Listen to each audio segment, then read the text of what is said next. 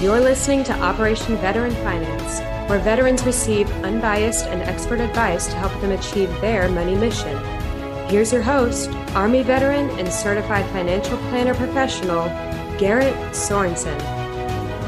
Hello and welcome to Operation Veteran Finance, where you get straightforward investing, saving, and planning education to help you accomplish your financial mission and become a veteran of your finances. I'm your host, Army veteran and certified financial planner, Garrett Sorensen. I really appreciate you guys tuning into this episode today. We are back from a pretty long break, basically all of July. We were off.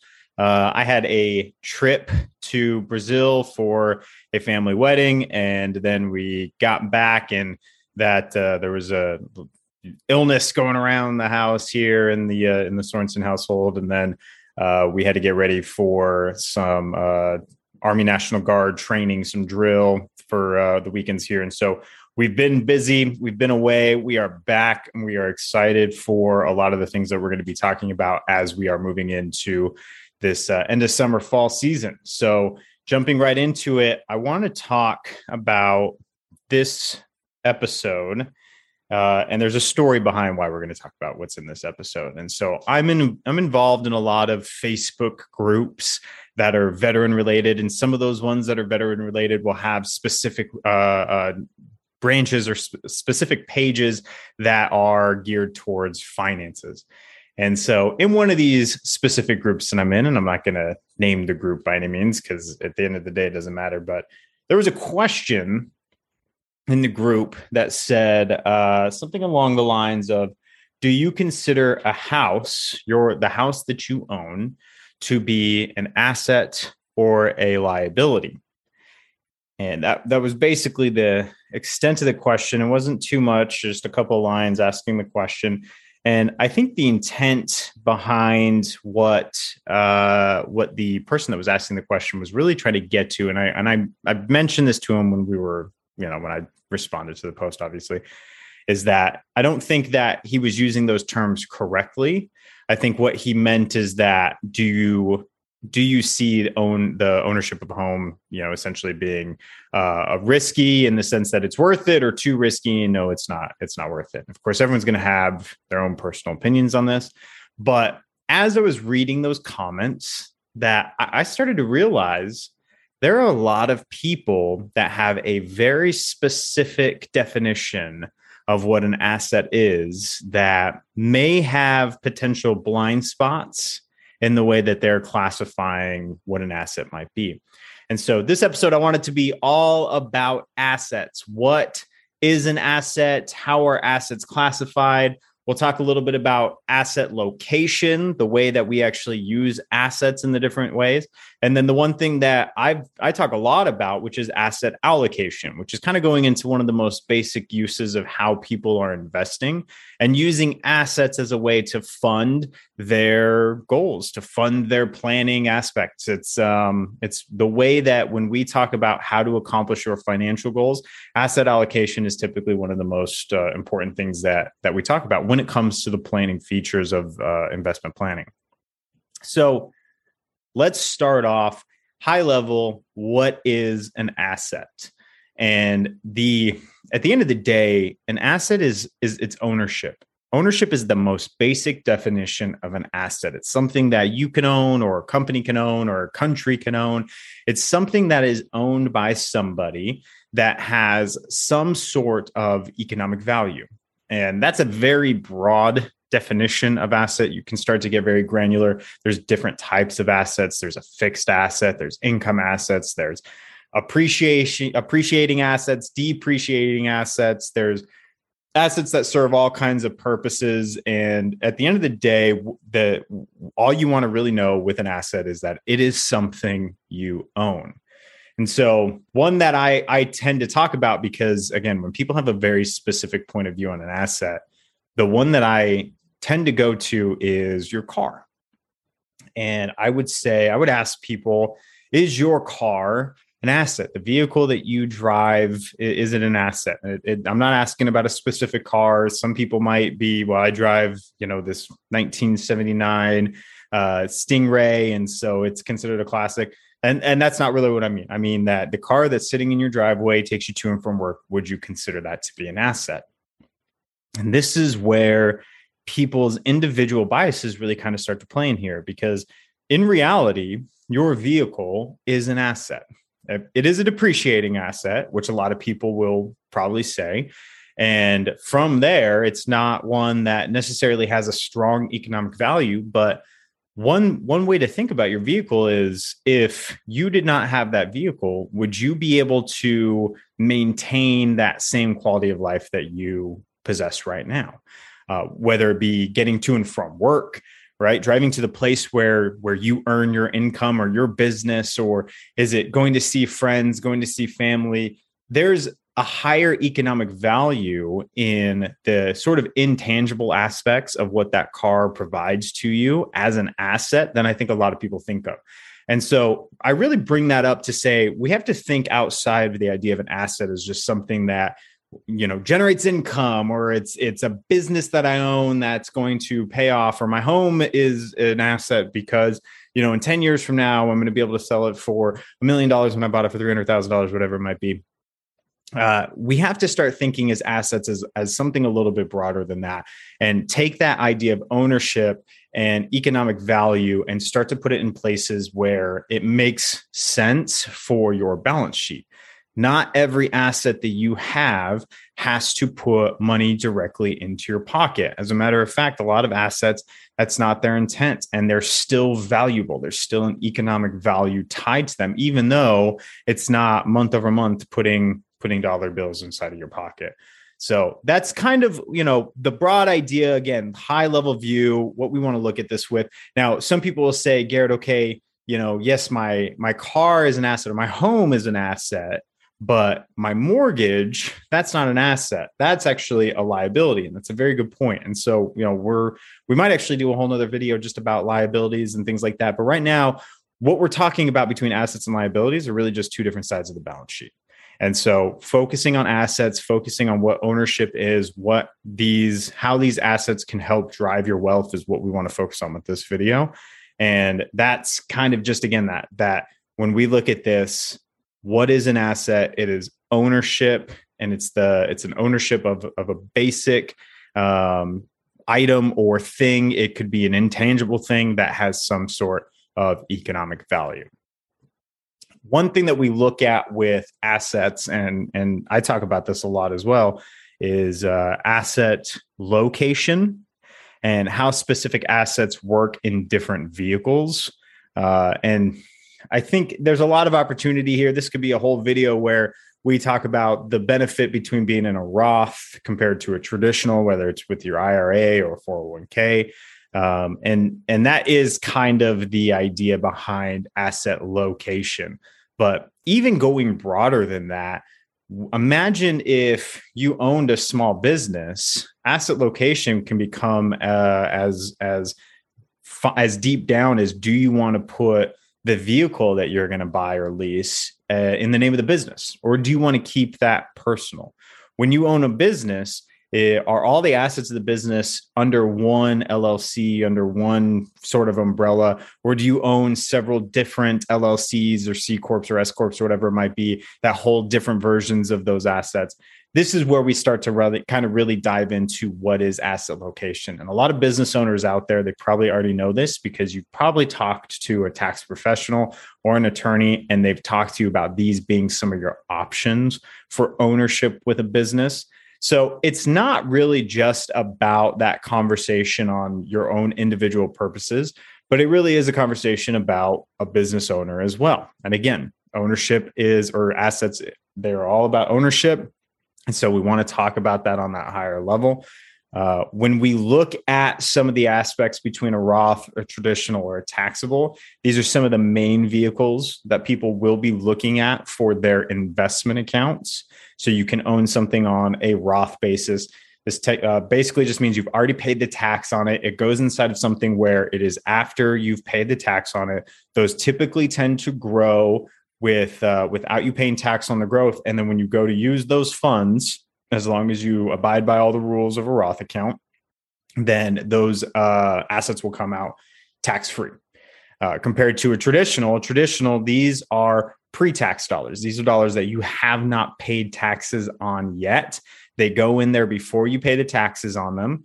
Uh, or you pay you, you put it in there and then you take the tax deduction in some scenarios for the traditional accounts and then as they grow you don't have to pay taxes on the growth but when it comes time to actually start taking that money out you're going to be uh, paying taxes when you take that money out uh, as long as you again by, abide by some of the rules that, that come into play with that and then you have a taxable account taxable account is just your regular good old fashioned everyday brokerage account uh, something you might see at Schwab or Vanguard or any one of these other uh, brokerages. And this is something that you put the money in there. You've already paid tax on the money, which is true. Um, typically, again, right? As long as, as long as uh, everything's you're not deployed to a uh, combat zone or anything like that. And uh, as the money grows, you're going to pay tax on the growth that is realized. So as it comes to you, as you receive uh, receipts of that, whether by dividends or by the sale of, a, of an asset, whatever it might be, you'll pay the tax on that. You'll have a tax liability based on that.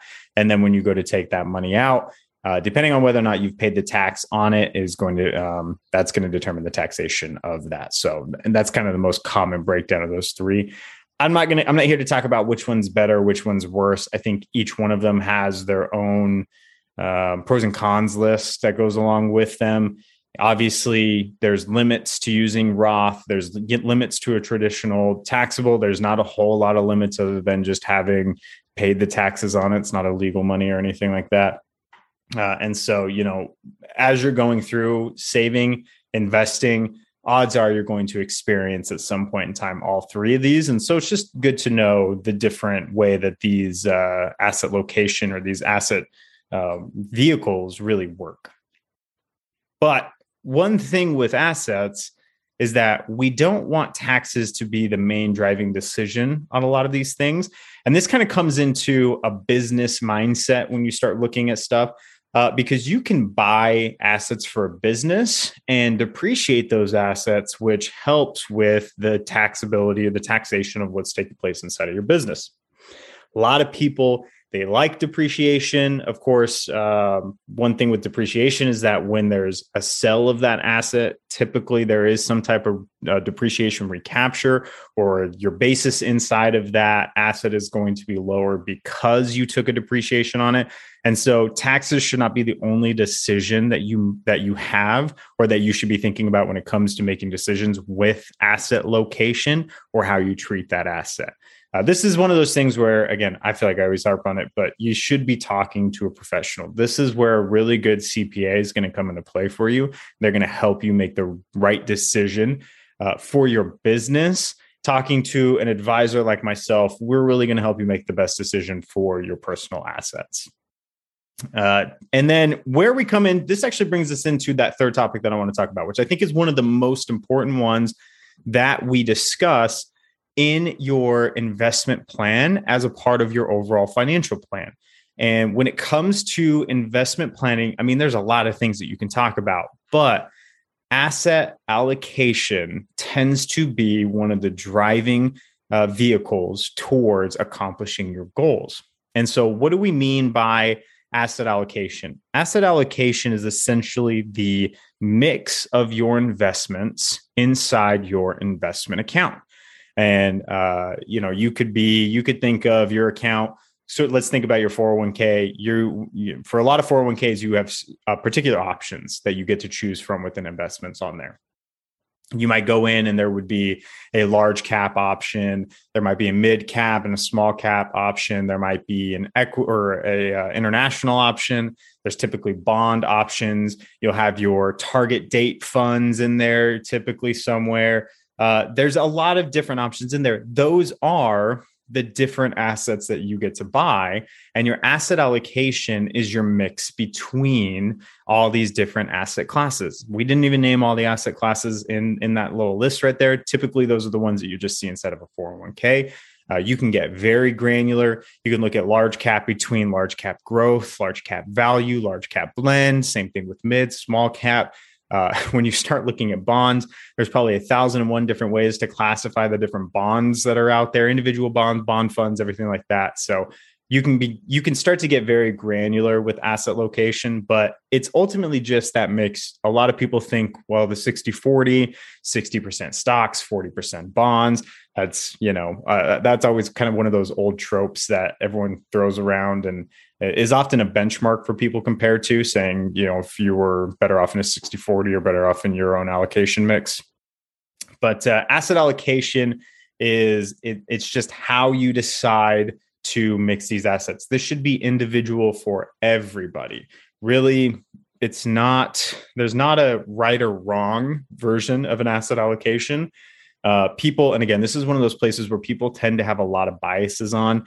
You'll talk to people and they'll be like, oh, they're all in CDs or money markets and they're losing their money because inflation's so high right now. Is that technically true? Is there is there a truth potentially to this idea that well inflation's at yeah, long-term inflation again we're not talking about today but the long-term inflation might be at 3% so if you're earning 2.2 then you're losing money is there truth behind that math? Sure. But at the end of the day if that's what you're comfortable with investing if that is your preferred asset allocation then there's nothing wrong with that. What you should be using to determine your asset allocation uh, should be your overall tolerance for risk within the market, meaning how much are you willing to put on the line and potentially lose in order to see a particular gain. Uh, another thing that comes into play with that is what's the timeline that you have? Do you have 15, 20, 30 years? Are you looking to buy a house in the next two years and this money is going to be your down payment? Uh, do you is this money that you're going to be using when you're 75 and that's when you finally retire because you just love what you do so much? Uh, the timeline is going to play a big part in the asset allocation that you should be in. But again, after that risk tolerance, because it doesn't matter if you've got 40 years, if you just don't like the way that equities work, uh, that's probably not going to be a good thing to have a lot of inside of your asset allocation. It's not going to make you happy. And at the end of the day, you're going to see what's taking place, like what we're seeing in the markets uh, this year in 2020, and be like, nope, I don't want to deal with it. I'm going to take my money out. So there's no right or wrong when it comes to asset allocation. This is, I think, the one thing that a lot of people struggle with. This is where uh, when people say to me, Garrett, I just don't know what to do with my investments, they are talking about how to create their asset allocation.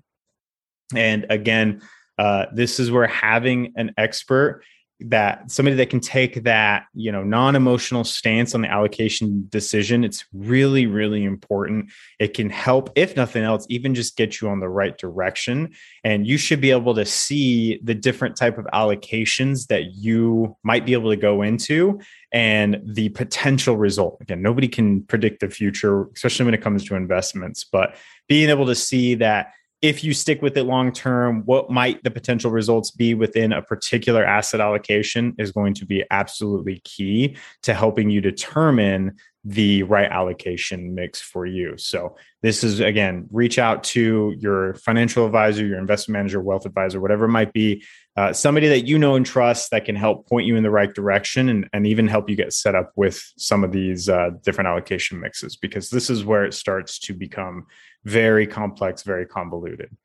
So, uh, you know, with that, guys, the the financial balance sheet, the investment decision, uh, the terms that we use in the finance world can be very confusing. I talk to a lot of people, and and they say, "I, yeah, I didn't learn this stuff in school. I don't feel like I have a really strong grasp on this thing. We hear about it on the news. We hear people talking about it. They hear me talking about it on this podcast, and like, I don't really understand what you mean by that. And so I'm hoping that by having these conversations and really understanding that, you know, having those insecurities about the knowledge on finance and things like that, that's normal. Uh, I tell a lot of people the reason I got into this profession was because I just knew so little about it at one point in time. I said, I'm going to change that. I started focusing on educating myself through self study, through lifelong learning, through going through courses that I can take and things like that. And I realized I had a real passion and a real love for uh, this profession. And it was just through education, it was through listening to podcasts, podcasts a lot like this one that kind of helped me get that baseline knowledge. And then through that continuing education process, getting my CFP, getting an MBA in finance, uh, now being a certified exit planning advisor, a lot of these things really start to help continue to build so that I can reach out to my clients and especially to you guys listening to this podcast to help give you guys that education. I promise you, there's no question that is a stupid question in finance. If if you are thinking it or if you're confused about it, I promise you somebody else has been confused about it as well. So taking the time to understand the specifics is what helps us make better informed decisions and working with a professional is what sets us apart. So if you guys ever want to have a conversation with me or you want to have a second opinion on your current asset allocation or the assets you're holding, I would love to do that. Uh, go ahead and click the link in the show notes below. It'll actually take you to a place where you can send me an email. All right, go to our website, www.operationveteranfinance.org. There's a link on the page where you can actually click in and it'll send uh, a request right to me, and I will reach out specifically to you. So I appreciate you guys tuning in, and we'll see you next time. Thank you for tuning into this episode of Operation Veteran Finance. You can listen to this episode or all other episodes by visiting the website www.operationveteranfinance.org or wherever you get your podcasts.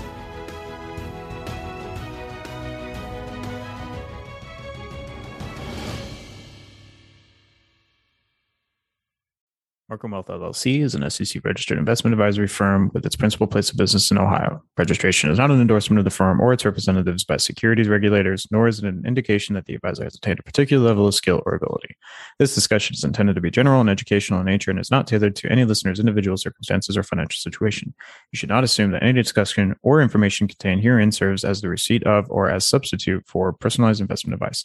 All investment strategies have the potential for profit or loss. This communication should not be construed as a recommendation or solicitation to take or refrain from taking any particular course of action due to various factors, including changing regulation and market conditions. The information discussed may no longer be reflective of, of current positions or recommendations.